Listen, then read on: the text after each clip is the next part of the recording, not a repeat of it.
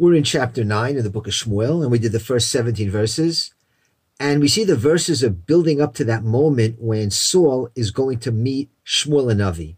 And we saw that Saul sets out innocently looking for his donkeys who have strayed. A couple days have passed, and Saul and his servant, they decide that the best thing for them to do is let's ask the man of God where the donkeys are. He'll tell us where we should go. But God has other plans. He has orchestrated these events, leading Saul to Shmuel. So Shmuel can anoint him as the first king of Israel. And Shmuel is actually waiting for Saul because the day before all this, Hashem had revealed to Shmuel that a man from Benjamin is going to come his way, and that's the man who will rule my people, Hashem says. So let's pick up where we left off. Shmuel sees Shaul. The Lord says, that's the man who I told you about. He's the one who's going to be the ruler of my people. And now it says in verse 18, Vayigash Shaul et Shmuel. And Saul approached Shmuel inside the gate, Vayomer, and he said, tell me now, is it Beit Where is the house of the seer? Again, prophet in those days was called a seer. So Saul asked Shmuel, where is the house of the seer? And he probably had a good feeling that the guy he's talking to right now is Shmuel Navi. But being modest and not wanting to presume too much, instead of saying, Are you the seer or are you the man of God? He says, Do you know where the house of the seer is? And that's kind of natural. Sometimes you're looking for somebody. You're not sure if that's the person you want. And instead of saying, is that you? You say, do you know so and so? That's what Saul does here. And Shmuel answers him in verse 19, Vayan Shmuel et Shaul. And Samuel answered Saul, Vayomer, and he said, Anochi I am the seer. So Saul asked, where is the house of the seer? And Shmuel answers, I am the seer. Now, believe it or not, Samuel was criticized for this according to the rabbis, there was a little bit of arrogance in that to say, Anochi Araweh, I am the seer. He could have said, I'm the one, or it's me. But to say, I am the seer, there's a hint of horniness. Let's bring the words of the Midrash. The Radak brings this down. Ki nechshal. Shmuel made a mistake here. Amar Baruch And Hashem said to him, Atahu aroeh. You think you're the seer? That you should say, Anochi aroeh. I am the seer. Animo taroeh. Well, let me tell you something. I'm going to prove to you that you don't see. And when did that happen?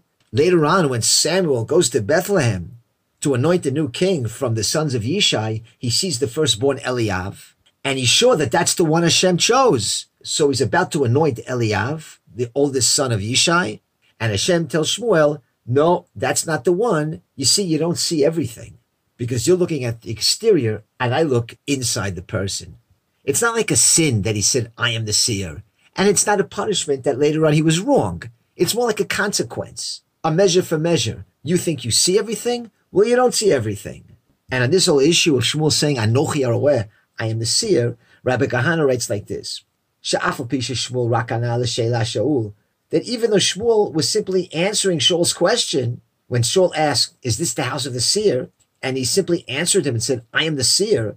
Mikomakom, in any case, manhig chayav liot zahir ma'od ma'od. A leader has to be very, very careful.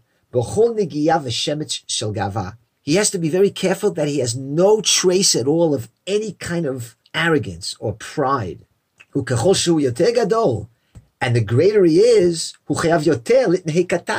He has to act small.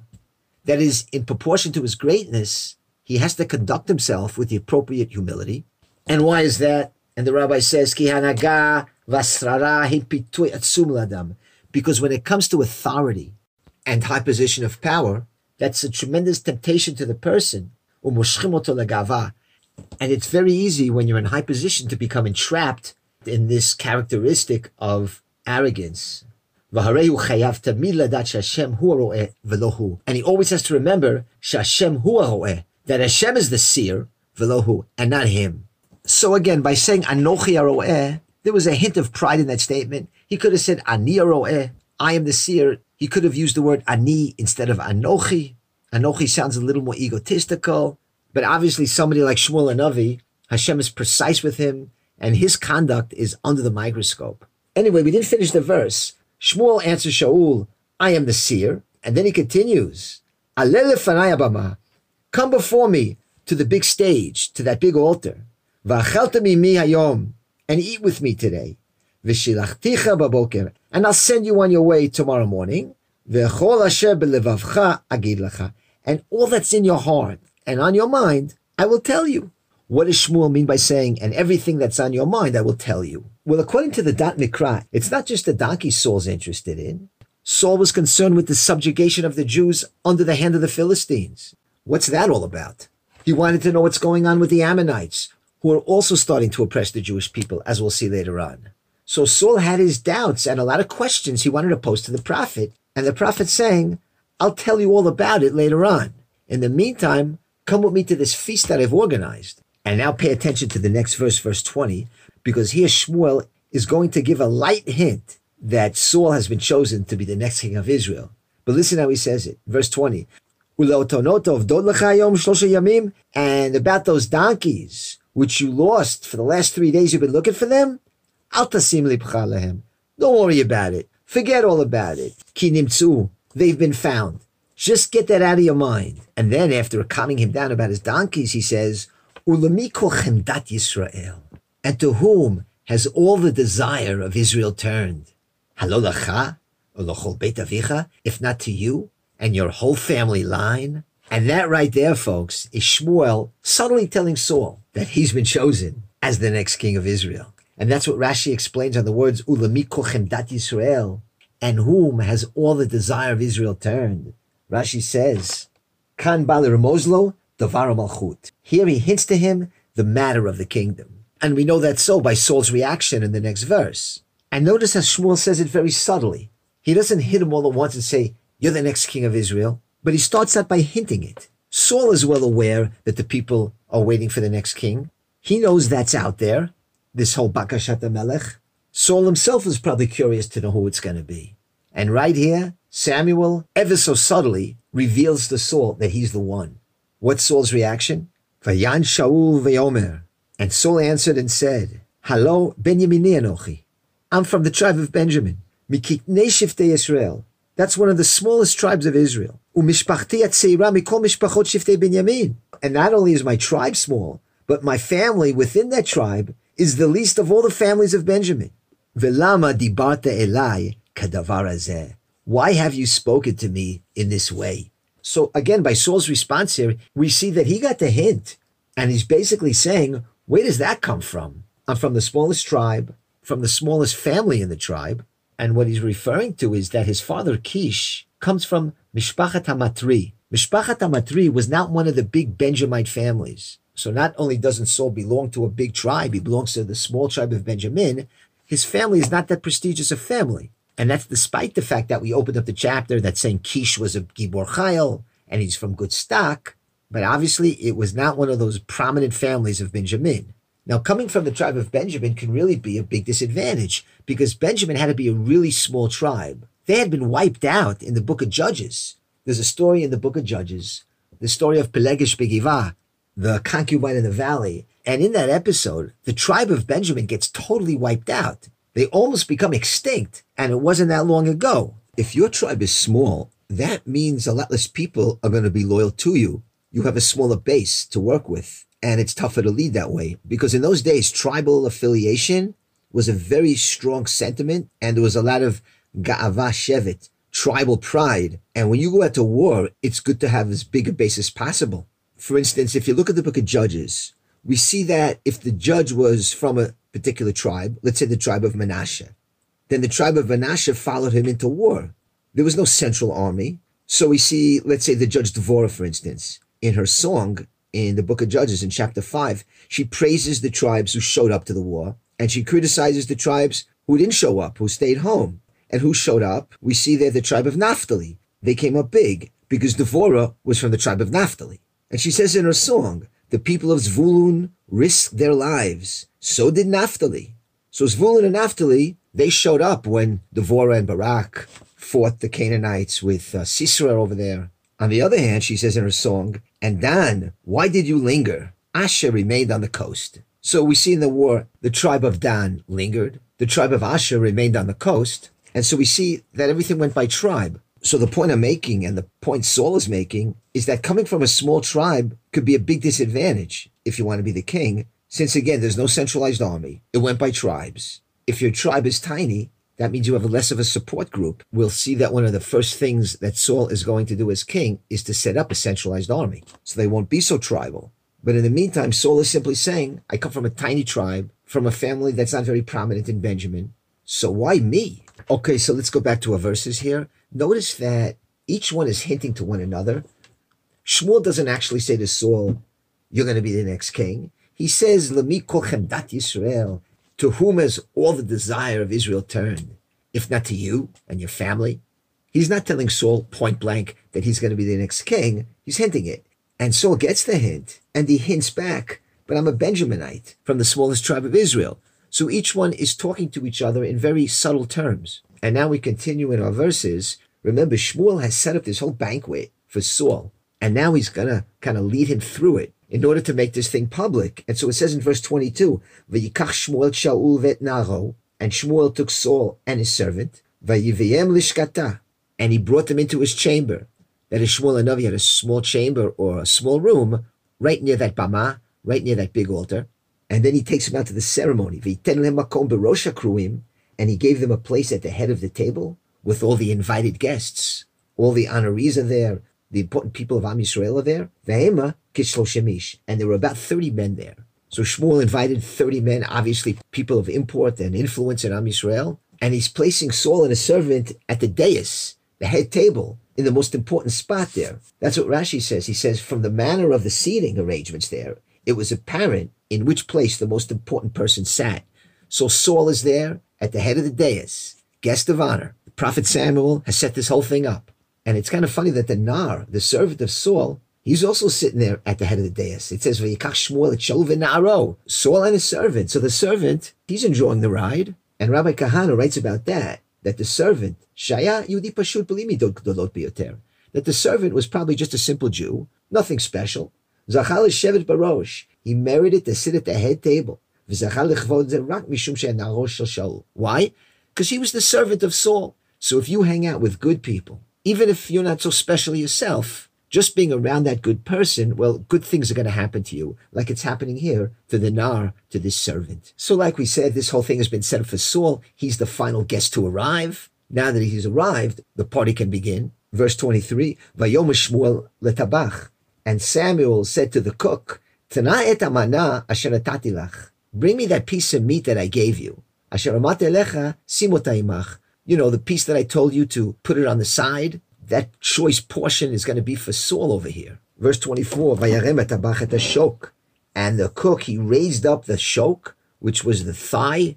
That's a choice part of the animal. Vayesem lifnei Shaul. And he placed it before Saul. Vayomer. And Shmuel said, Hineha nishar. This is what has been reserved for you. Nishar lecha. See, nishar sometimes means leftovers. But here, nishar, we don't mean that it was left over. Here it means that this nishar, this thing was left for you because it was reserved special for you. That's what Shmuel's saying to Saul. This special piece of meat has been reserved just for you. Sim lefanecha. Place it before you. Echol. And eat it. Kilo ed shemolecha. Because this was set aside for you for this special occasion here. Lemor am karati.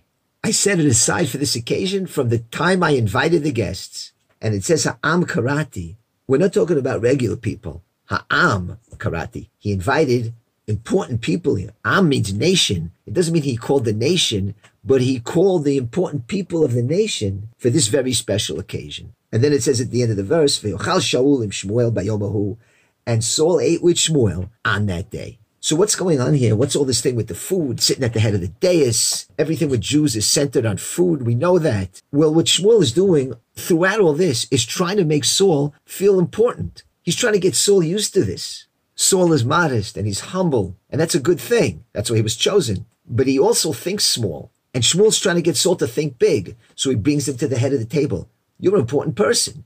Gives him a choice piece of meat. And there's a whole machloket in the Gemara, what piece he gave him the thigh is that portion of the priest, which shows us that he's getting the choice cut, which is given to the most esteemed guests. All this is to get Saul used to being somebody important. All these moves of sitting at the head of the table, getting the choicest cuts of meat. That's to get Saul out of his bubble. Listen, you're mechubad now. You're an important, esteemed person. You're going to be the next king of Israel. Get used to it. That's why right before hinting to Saul that he's going to be the next king of Israel, he says the donkeys have been found, right? He's telling him, forget about the donkeys. You have to start thinking outside your provincial bubble. You're going to have to start spreading horizons beyond donkeys. And that's basically the job of Shmuel from here on in. It's to take Saul, who has all the raw materials, and to mold him into being the king of Israel. And the training starts right here at this ceremony. Saul has all the physical traits and all the character attributes that make him worthy of being a king. And now it's Shmuel's job to take that potential and that raw material and make it work so Saul could be a successful king. And so Shmuel from here on really is taking Saul under his wing. And he has a tremendous amount of affection for Saul, as we're going to see going forward. And this shows us something about Shmuel. You know, in the last chapter, when the people asked for a king, Shmuel is pretty upset. And he seemed to take it personally because, like, they're rejecting me. They don't want me. They want somebody else. But we see it wasn't personal because if it was personal, he wouldn't be so close to Saul, his successor. So if Shmuel had some personal motivations for not wanting this transfer of leadership from him to somebody else, he wouldn't have been so gracious to Saul. It shows that Shmuel is totally Shem Shamayim. Saul to him is going to be like a son. The connection he has to Saul, he'll never have with King David. Saul is his guy, and we're going to see it all the way through. That when Saul sins, Shmuel's going to take it really hard. Saul is Shmuel's project from here on in, and everything he does now in the later chapters is to train Saul, to educate him, to prepare him to be a successful king in Israel. And a big part of that is teaching Saul, who was a humble man, to think big. Because if you think big, then you'll play big. Okay, verse 25. And they came down from the high place, place and went to the city after the big ceremony with the 30 distinguished guests. They departed from there. im Shaul alagag. And then and Shmuel spoke to Saul on the Gag, on the roof. So Shmuel takes Saul to his home, and it says they're on the roof. And in those days, they had these flat roofs. And the pshat is Shmuel wants to be alone with Saul. So they go to an isolated place on the top of the roof of his house. But by the verse saying they went on the roof, kind of reminds us when the prophet Achia Shiloni was in the fields with Yerovam ben Avat. This is going to happen in the book of Kings. Achia Shiloni, also a profound prophet, he takes Yerovam ben Avat the future king, and they're in the fields. And the rabbis teach us they were learning secrets of Torah. That's what the field comes to represent. And this too, they're on the roof, which means they're up all night learning secrets of Torah. And Rashi says on this verse that they went on the roof to teach him how to fear the Almighty. So there's some serious learning going on over there. Just like Achia Shiloni with Yeravam ben Avat, they're delving into the depths of Torah. That's how Shmuel prepares Saul for the task that lays ahead. Okay, let's go on to verse 26. And it was that at dawn, and they arose at daybreak. Like we said, they probably learned all night, and now they arise at dawn. Vayikra Shmuel Shaul Hagag. And Samuel called Saul to the roof again, Lamor, saying, Kuma, arise, or get ready and I'm going to send you on your way. Vayikam Shaul. So Saul arose, he got ready. Vayitzu shnehem. Hu Shmuel achutza. And he and Shmuel went outside together. So they're walking together, Saul and Shmuel. And now in the final verse of the chapter, verse 27, and as they were going down to the edge of town, Shmuel Shaul, Shmuel said to Saul, Tell your servant to go ahead of us. Remember the servant? Well, he's still there tagging along. And Shmuel says to Saul, Tell your servant to go ahead and pass us because I got to speak to you in private now. Vayavor. So the servant passed them. And now Shmuel says to Saul, Vata amod kayom. And now you stand right here. Vashmiecha etavar elokim. So that I may give you a message from God. And that's how we end the chapter. And the next chapter, in the very first verse, Shmuel is going to anoint Saul as king of Israel. So stay tuned.